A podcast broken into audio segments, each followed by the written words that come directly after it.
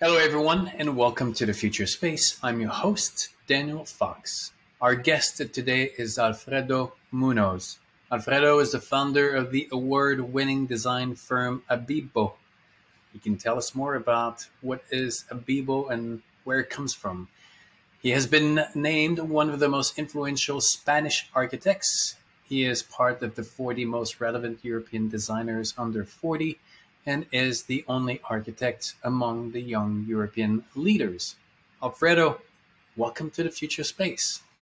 Thank you so much, Daniel. Very much looking forward to spending some time talking about beautiful ideas about the space and sharing personal thoughts that maybe are inspiring to somebody, hopefully. Yes, looking forward. Now, I mentioned when I named the the name the the name of your uh, design agency. Before we get into the three words in our conversation, can you share with with us exactly what is the root of that name?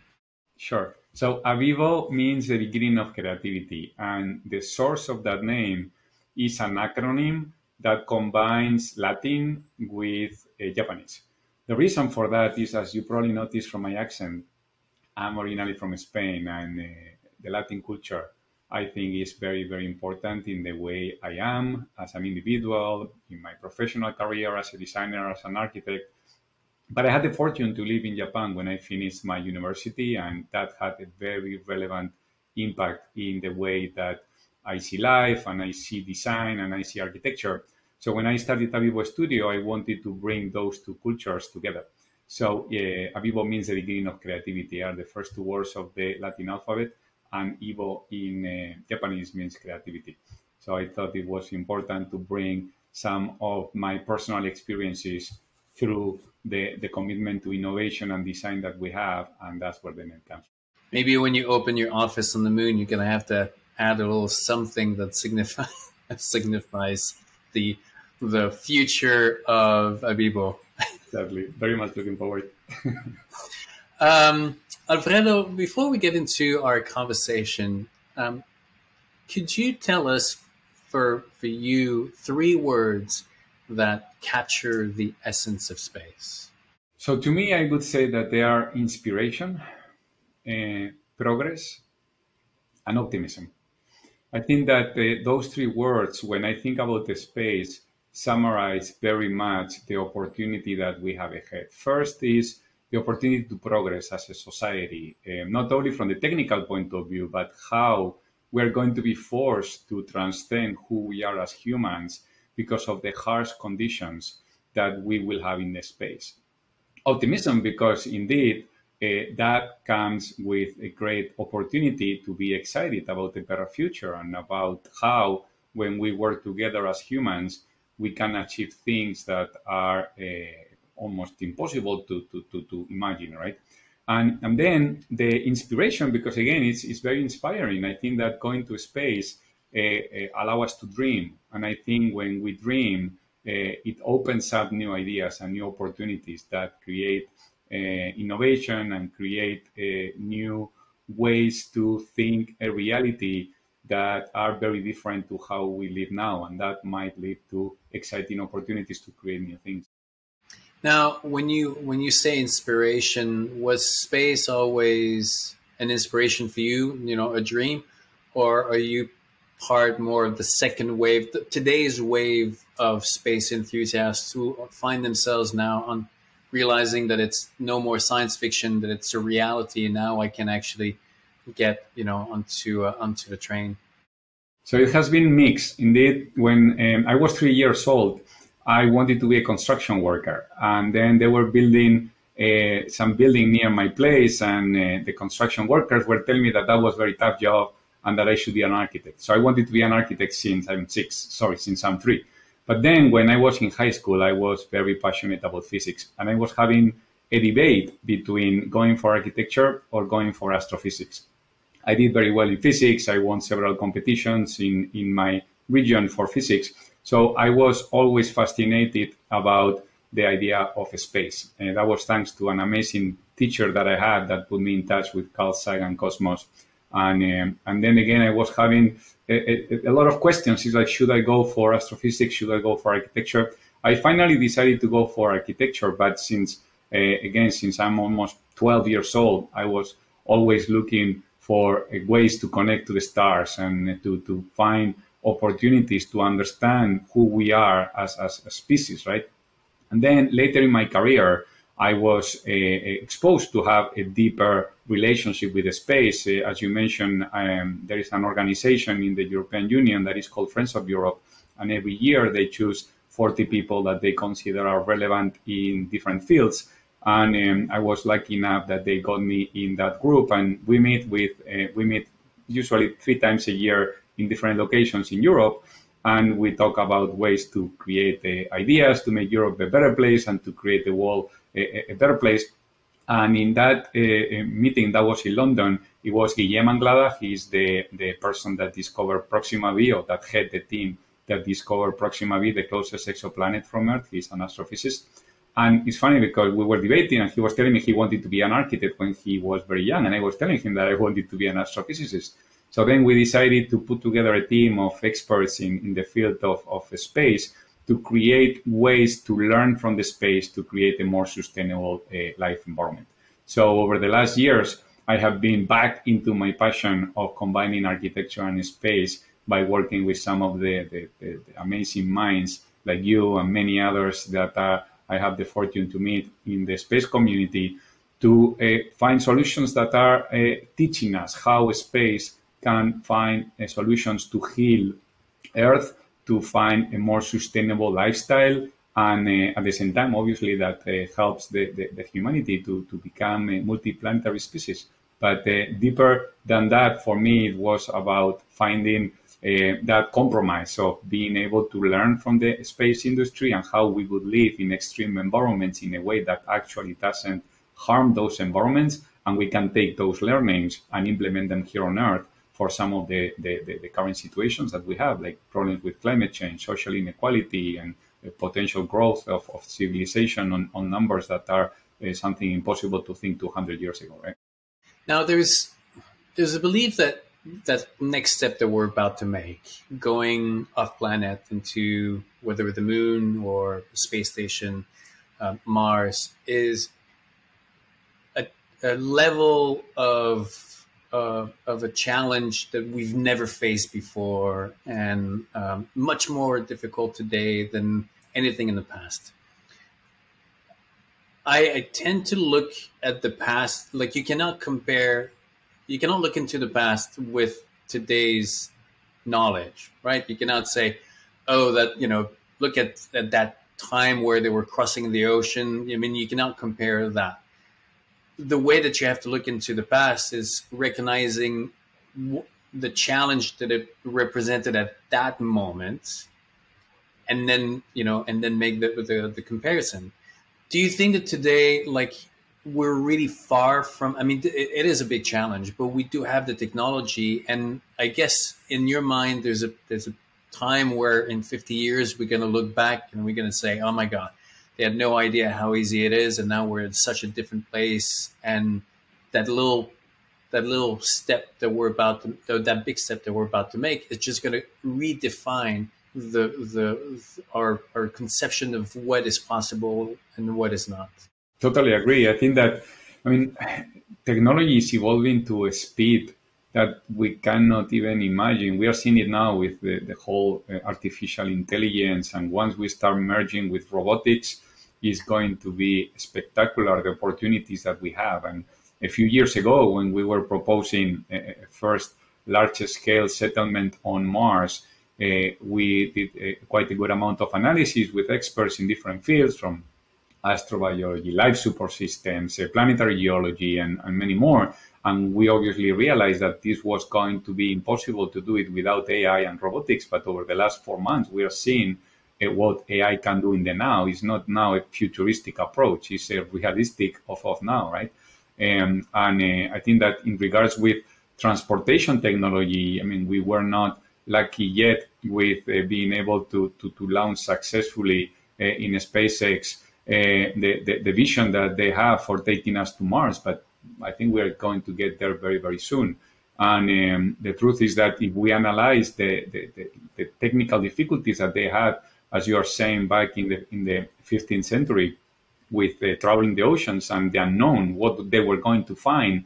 Uh, at least now we know what we are going to find. At that time, uh, they they were risking their lives uh, for uh, the hope of a better opportunities financially. Obviously, that's something that is obviously there across history. But the level of uncertainty that our past generations had when they decided to uh, jump into an adventure of this caliber is something that uh, will be there, but not so much. Again, uh, now we know what what we find on the moon in, in many ways. Obviously, there will be a lot of unknown that the the, the um, astronauts that will uh, have a permanent base on the moon, or at least a, a stable base that where we will be a few months, will face that we cannot imagine now, but not to the level that our past generations had to face. So I think that, uh, again, I'm super optimistic about how technology and the amount of brains that we have now in the world goes back to the amount of people that we have. I mean, the amount of population that were on Earth during the 15th century was uh, minuscule in comparison with the population and obviously the smart brains that are thinking about ways to uh, uh improve humanity. And that's something that is something interesting not to forget. Because the critical mass that we can get in the next years with the help of technology is something that is very promising and very optimistic in, in regards with the space uh, in the space industry. I mean, absolutely. I mean, if we look at you know the population, okay, yes, we're eight billion, and you know we're at the stress level on the planet. Speculating, you know, maybe we'll start to have millions and, and even more, you know, in, into space. I cannot but imagine a world where we have 10 billion, you know, 11 billion, and just imagining a, the amount of brain power at that at that moment of everybody. Not everybody's going to be, you know, working on a PhD.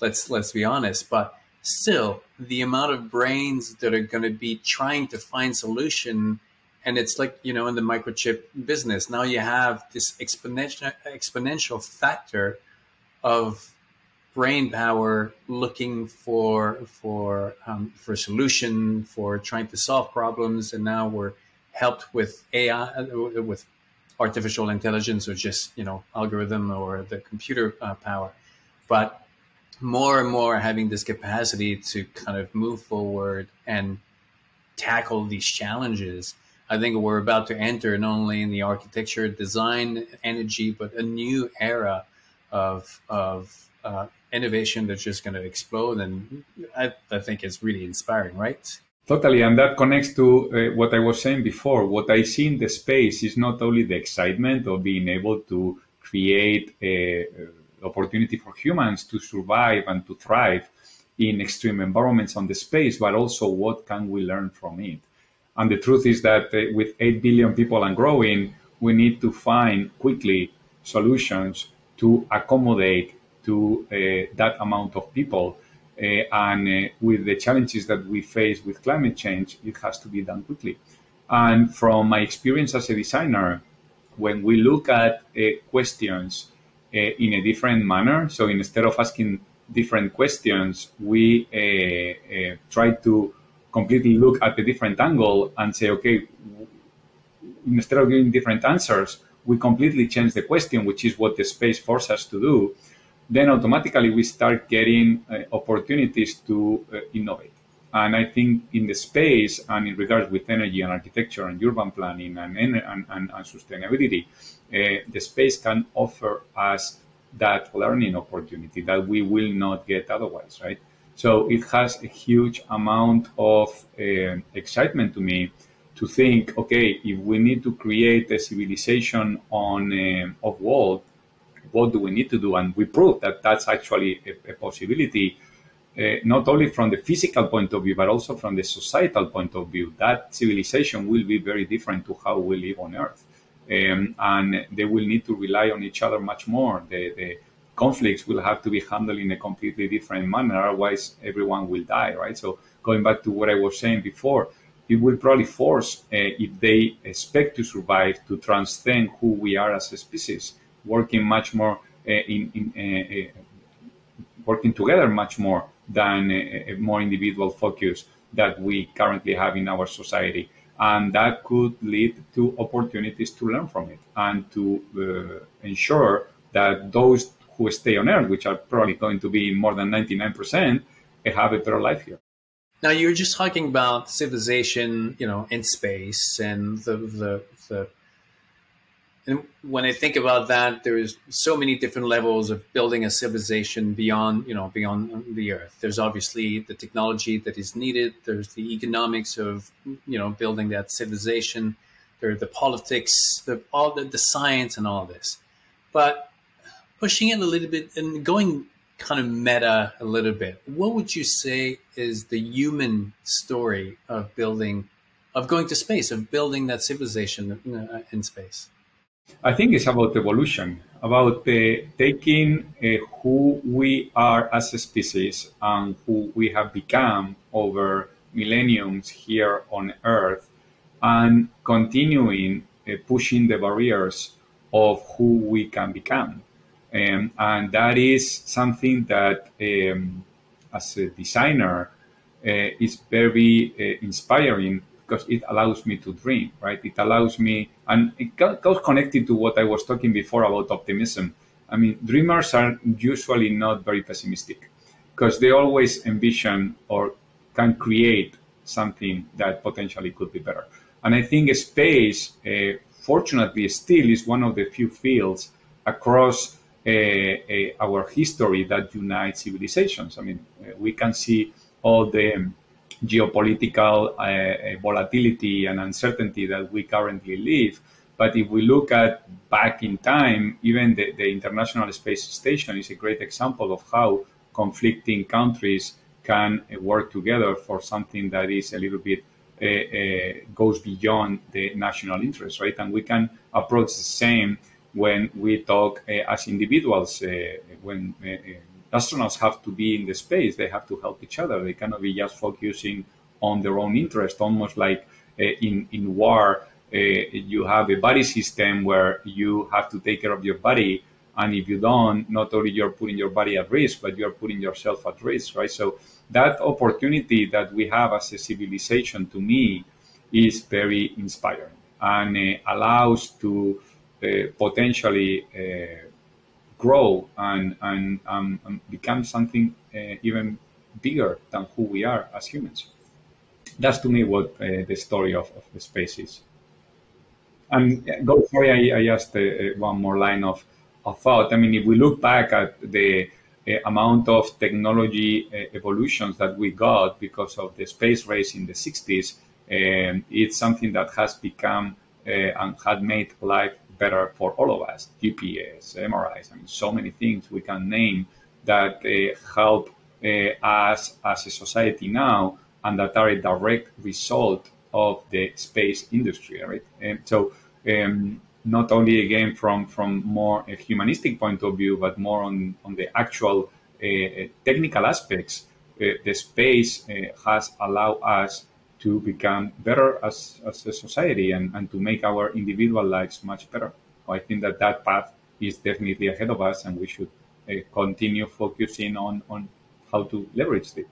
I mean, that's what those boundaries, those far away places do, you know, to us. Working on them always, these technologies always trickle down into what we have on a, on, a, on our daily basis, whether it's you know being in your little village and you figure your way to get to the top of the mountain. That knowledge, that, that the, the skills will obviously not just be limited to that; they go everywhere. Now, Alfredo, there was a, a, thought in, in my mind as, as you were speaking. I feel like we're about, we are in a golden age of design and architecture because if we look at the, the history of architecture or the design of buildings or around us, at the beginning it was dictated by environment, the nature around us, and and scar- uh, scar- uh, scarcity. Right? If you if you were living by the river, you had to figure out what was available to you. I mean, there was not a lot of knowledge, and it was nature and the environment that was dictating what you could and could not do then we we went into an era where we wanted to defy kind of nature and kind of impose ourselves and do things that were not necessarily holistic, but could prove that we could kind of claim our our our, our place, you know, at that at that location. But now we have the technology, we have the understanding, the holistic understanding of our relationship, not only with the environment, but the form has to be, you know, the form has to be strong, the, the, the impact has to be strong, and also the human aspect has to be, be sustainable, right? It, we, we understand how buildings interact with humans. Do you do you feel that now we're entering in a really golden age where these three three pillars are coming together to create like a new era of design and architecture?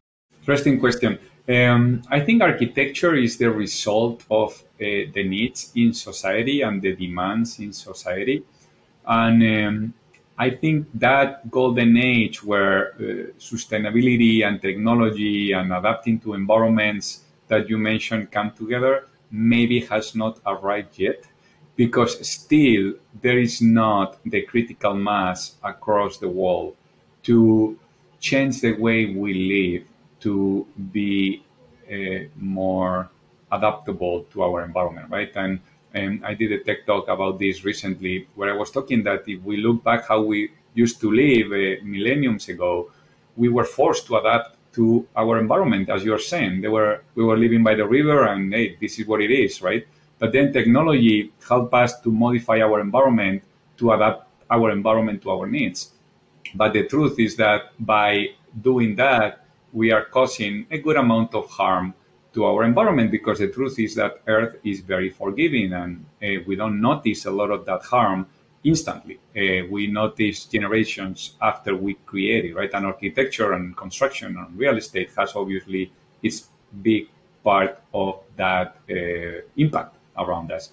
But um, what I see in the space is that in order to survive on the space, we will be forced again to adapt to an environment because our technology is very still premature to change the space. Uh, and we will go back almost to 5,000 to 10,000 years ago uh, if we compare to how our predecessors had to live, right? And uh, that means to me that the moment that we start having a, scale or like a few hundreds of people living on the space, here people on Earth will realize, oh wow, there are other ways that we can live.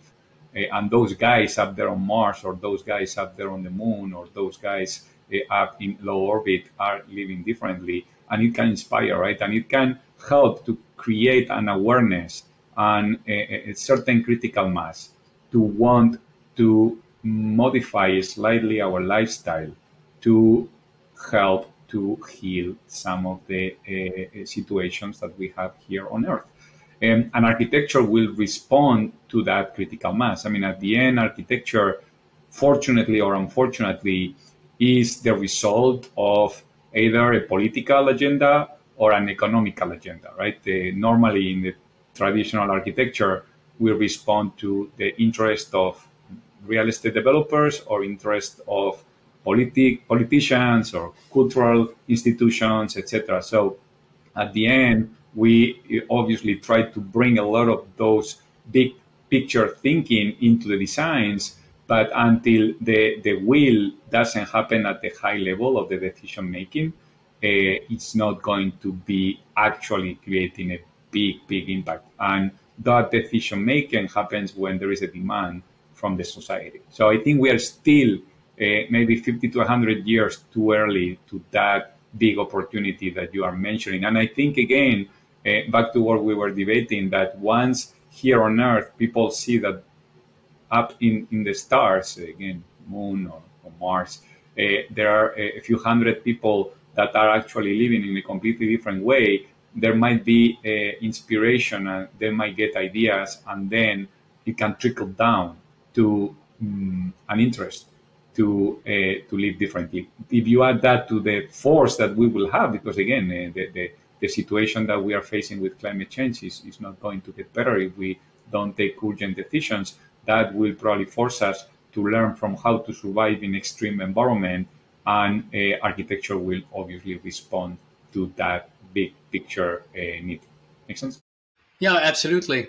Um, it was interesting. I was having a conversation with uh, with another guest about the moon, and where I was sharing how I look forward the day where not on the full moon because it would be fully lit, but on the new moon when when you don't see the moon, to actually see lights from buildings, you know, on, on when at that time where we're going to have buildings on the moon or a settlement, having this physical side, the, the, this realization that there is actually humans on another celestial other than the planet.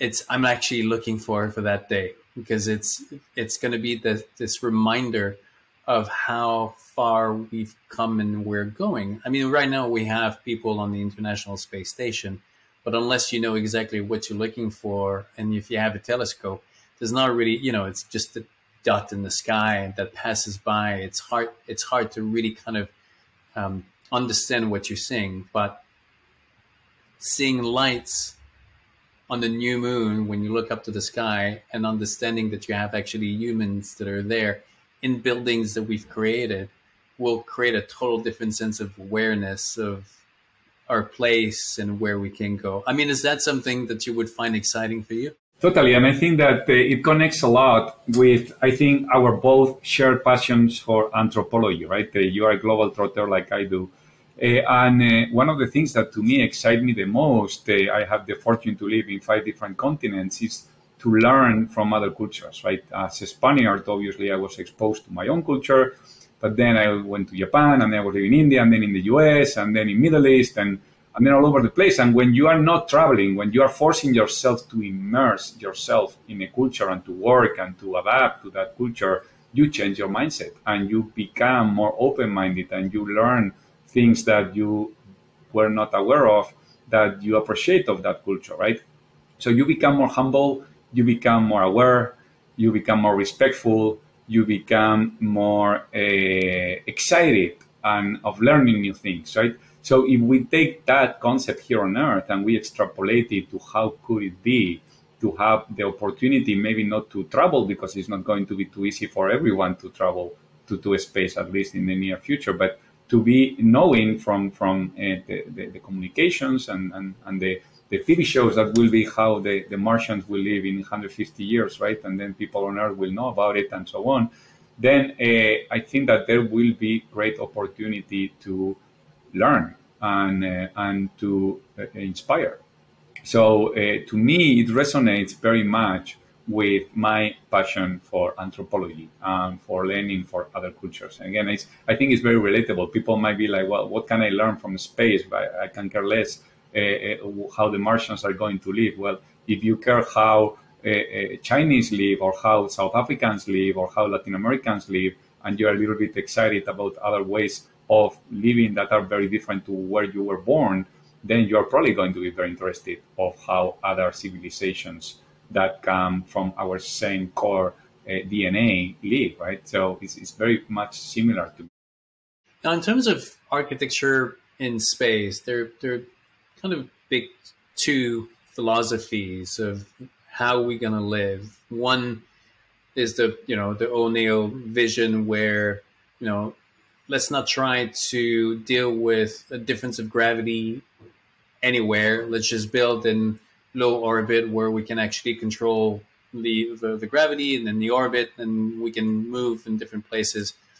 And then there, the other um, objective goal of it is to you know find whether the moon or Mars or an asteroid, and then build on land and having to figure out, you know, having to deal with radiations and different things, uh, different things like that.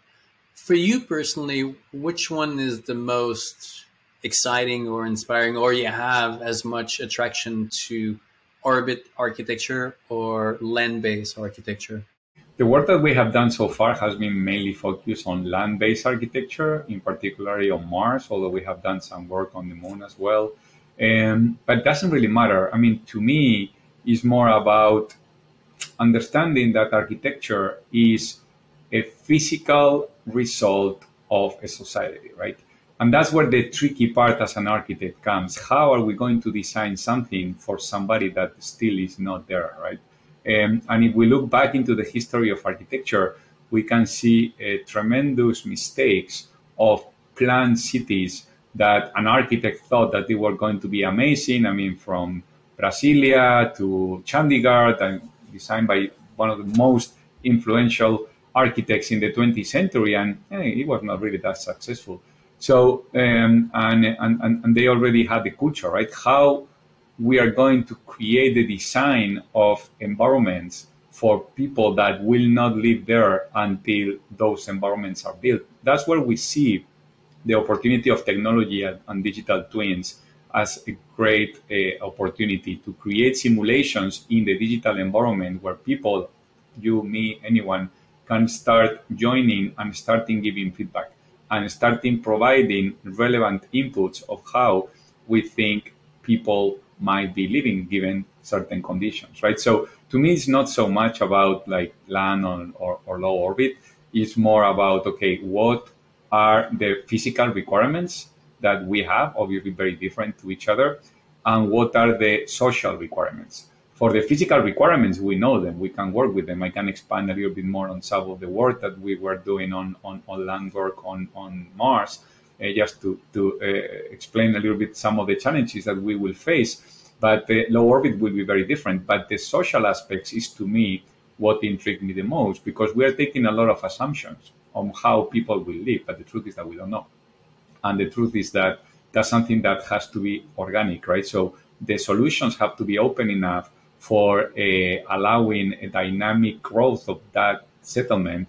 But at the same time, they have to provide at least the basics for the first humans to arrive and be able not only to survive. I mean, surviving is all good, obviously, is very important, but what about thriving? We are looking at a community that is going to live and, and create their own little civilization, they have to have a sense of identity. They have to be connected with the, the land. They have to create their own social structures, their own political and economical relationships. And that's something that might be very different to what we do here, right?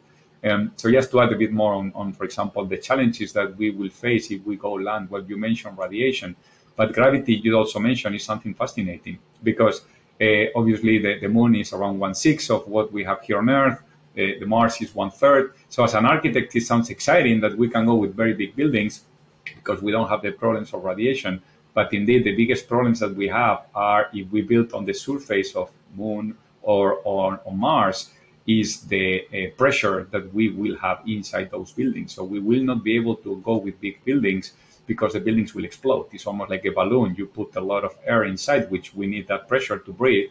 And, and then the skin and the structure of that building will have to require so much material, which is not sustainable or efficient, that will explode, right? Uh, but we have advantages of having some gravity. and we still don't know the impact of low gravity environments on the body. We know that definitely has a negative impact on the vision and many other things. Yes, we can generate artificial gravity, but still that's something that's still very theoretical. We have not been able to prove that it works. Even if we go to, to, to Mars, uh, we know that those people might have serious trouble coming back after spending a minimum of two years on Mars we know that they might not be able to come back because the gravity on Earth will crush them, right? So there's still a lot of ifs. Um, but to me, it's more about like again identifying what are the potential challenges that we will have from the physical point of view and from the societal point of view, and that's where the community and and the opportunity to use technology to create digital twins to start providing feedback adds a lot of exciting ideas. So we can all together start visualizing and creating what a, a, potential new civilization is going to be from every level, not only the architecture, but again, every single aspect, right? The, the, the economy, the, polit- the political relationships, the engineering, the farming, the food, the energy, every single aspects that are essential for a, a civilization to thrive.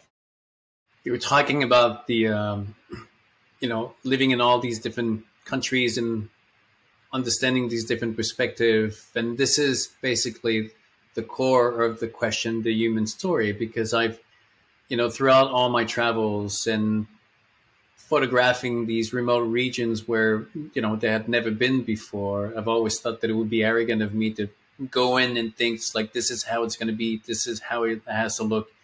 My creative process was always first to sit at the table and share a meal with the people who live over there, and through their eyes, through their stories, then I would start to connect with the place, and then they would tell me you have to go and see this person and that person, but the, the the discovery in that process was when you when you share a meal and you stay with people, you start to realize that we're all the same. At the at the, at the foundation above the, the science and the technology and, and all these things that we think that matter we're all we all start from the same place. We all want to be valued. We all want to put food on the table. We all want to care for our children. We want to create a future for them. Then after that it becomes complicated. But you know traveling and connecting with these people give you that sense of like we're a lot more alike. I mean even though we disagree on a lot of things we all start from a, you know from the same place. Alfredo i want to there i'm always mindful that i live in the world that seemed absolutely inconceivable a hundred years ago. You know, the, the I'm about to go again on a on an expedition ship uh, where we go into the the, the polar regions uh, where the, we don't drop the anchor anymore because we uh, uh, we connect ourselves with the satellites and we have the bow thrusters and the, the engines now that is not just shaft with a prop but these azipods that can turn 360 degrees. So once we're ready to do operation, we literally just connect ourselves with the satellite, GPS, we tag it, and then we have the bow thrusters and the azipod that keeps us in the same place and winds up to 35 miles per hour. You know, something that would absolutely, like, even if you ask someone, you know, uh, Christopher Columbus, like, give us a sense of the, or uh, James Drake with uh, the, the, the across the world, give us a sense of the future. They would not even come up with something like that. Are you? Uh, is there always like a bit of you that is aware that the future, even though we're trying to shape the future, there's a part of it that's going to be that is so inconceivable for us today? Yes, and um, I think as an architect, the education that uh, I had the fortune to have uh, kind of trains me to think in the long future, but also in the short term future, and start to work towards envisioning that short term future and build it. Uh, so the long term is something that we can all dream of, but we might completely miss it. But the short term future, the future that we can build in our generation, is something that we can actually envision, and we might not be that far off. And so, as a as a dreamer, we can uh, try to imagine how we will live in 200 years, and it's super exciting, right? But if we think how we are going to live in 30 to 40 years is something that is much more tangible and we can start to collect the, the, the, the, know-how around us with people and with technology to start shaping that near future. And and, and again uh, it's still far but we might not get that far off. And uh, we are not going to see anyway what happens in 200 years. Uh, so who cares, right? Again, it's a beautiful opportunity to dream, but it's uh, also better to focus on something that we can actually uh, execute. And uh, that actionable uh, part is something that uh, is important to me. Again, envisioning and, and creating is great, but then the implementation part has to come. And I think that all as humans, we can actually do a lot of things in our life, our short lives we might live a little bit longer, but I doubt we will make it to, to that long. So. Did you, uh, when you were a kid, you know, wanting to be an architect or or design uh, buildings and, and other stuff, did you ever think that you would get to work in a time where those the tools that we have today? I mean, you know, you look at ECAD, the the three dimensional aspect of designing. Like I, I looked at architects now that are creating on computers the buildings in all its complexity before you start building and then they create models to simulate all the different stress. And now we're getting into AI that's going to go and take it to different places. Did you ever think that like a world like this existed when you started as an architect? What I love about architecture when I was a kid was that it was a way to serve through building a space to society, right? So I didn't really focus that much in the technology side. I didn't even was aware of what was available. I was fortunate enough to get exposed to architecture because I wanted to be an architect. I started to intern uh, in architectural firms uh, when I was uh, 15 years old, and that's the first time I was like, "Oh, you you can actually use a computer to draw. This is pretty cool." But in my case, it was always more a deeper linkage of design and space as a way to improve the life of society, right? To me, it was more coming from a humanistic angle, not so much from the technology angle. And so uh, I was always uh, fascinated with technology, and I have continued doing so, but uh, uh more as a tool, not so much as a destination, right? So uh, the truth is that I didn't really think that much about what were the tools that were going to allow. Even when I when I started in the university, my focus was or my passion was a lot more about society, not so much about the, the, the tools and the opportunities to create a, a, a architecture uh, through tools. Uh, it was more about, okay, architecture serves a purpose, which is usually a community. It can be a small community in case you're building a villa. Uh, in this case, could be a family or a large community if you're building an entire township for, for, for the, the entire community of inhabitants in that city. So now, as someone who's um, been serving humanity, living in, in you know all over the world, connecting with different cultures, building for different cultures, and also dreaming of building in space. What would be your three words of wisdom? Um, Alfredo's three words of wisdom. What would they be? I would probably say dream, learn, and work, which connects with our conversation, right? If you don't dream, then you become cynic and then you lose the, the, the, the thrive to make things happen. But if you only dream and you don't learn, then you become bored and you lose uh, focus. And learning means a lot. Learning from people around you, learning on your own, learning from technology, learning what can be uh, doable on those dreams and what maybe requires to surround yourself with people that might help to build those dreams and then work, work, work, work, work. It means if you don't implement uh, even uh, dreamers that are creating beautiful movies or beautiful books, they work, they sit down and write those books and allow for others to enjoy their dreams, right? So I think those three very much connect to our conversation today and, and to what the space is to me. If you don't envision a, a different future, hopefully better future, then we stop the conversation. Then you need to learn from it and learn what is required to actually implement it, and then get your hands dirty and get to it. Yeah, the the notion of I mean both the dreams and the work, the the finding the balance, uh, you know, dreaming too much.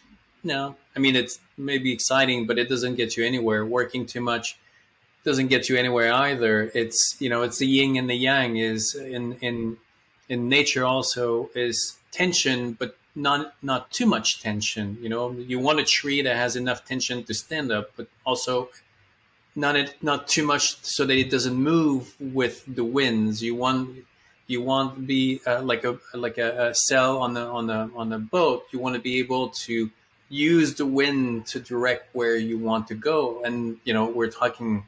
Let's finish this with the the Japanese, but the Japanese have this term Tenouchi, which is the perfect sword grip, right? It's one that is hard enough so that you can stop a powerful blow, but one that is agile and soft enough so that you can move around. And it's always trying to have this balance between these forces that are around you. And I have, for me, I have this belief like stillness is not the absence of tension, but it's more of a balance within all the tensions. Because tensions is everywhere and in, if you take all the tensions out there's nothing it's like life stuffs exist so when you try to build something or if you try to find your flow it's kind of finding that sweet spot within all these tensions so that you can maximize everything. Um, I think it's a it's a nice way to think of uh, about building in life. What do you think? I love it. I love it, and uh, I would like to add to what you are saying that the what is in between the dreams and the execution is the learning, right? And the learning is the most beautiful journey we can have as individuals.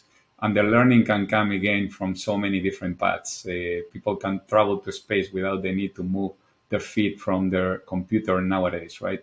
Um, and um, and at the end, that's what life is about. It's about the journey, and space is a beautiful inspiration for some of us to get into another journey, right? So that learning is uh, maybe a, a good um, opportunity to find that balance that you you rightly mentioned. Like, okay, how do we find the balance between the dreams and the execution? Is like, well, maybe we focus on learning as a community, as a society, as individuals, and and then we will be having a beautiful journey ahead, including how to improve our communities and our world through learning from, from another space journey. I mean, Steve Jobs said it. I mean, stay hungry and, you know, never always be curious, always be open to new experiences and, and to understand that the life is a complex with, you know, there's eight, there's 8 billion people on the planet. There's 8 billion different stories there's all these different realities and now we live in the world that we can learn and we can connect and we can open our, our world of of experiences. So and architecture is going to kind of um, create a window and a framework to that. And I'm, I'm really glad that you're right at the center of it uh, and continuing serving humanity. Alfredo thank you so very much. I look forward um, sharing a glass of cava next time that we meet. Uh, and I keep looking forward to your next amazing uh, trips and, and travels again. You're so inspiring. Going back to what we were talking right about, like learning from ways of uh, exposing oneself to different uh, environments. I mean, your life as itself is very, very inspiring. So thank you, Daniel, for having me uh, today and for doing what you're doing. Well, thank you, Alfredo. It takes it takes a a big team to uh, to do everything that that I do, that you do. So uh, so we'll continue uh, all that. Safe travel, and uh, looking forward for a time to get next time together. Looking forward. Thank you so much.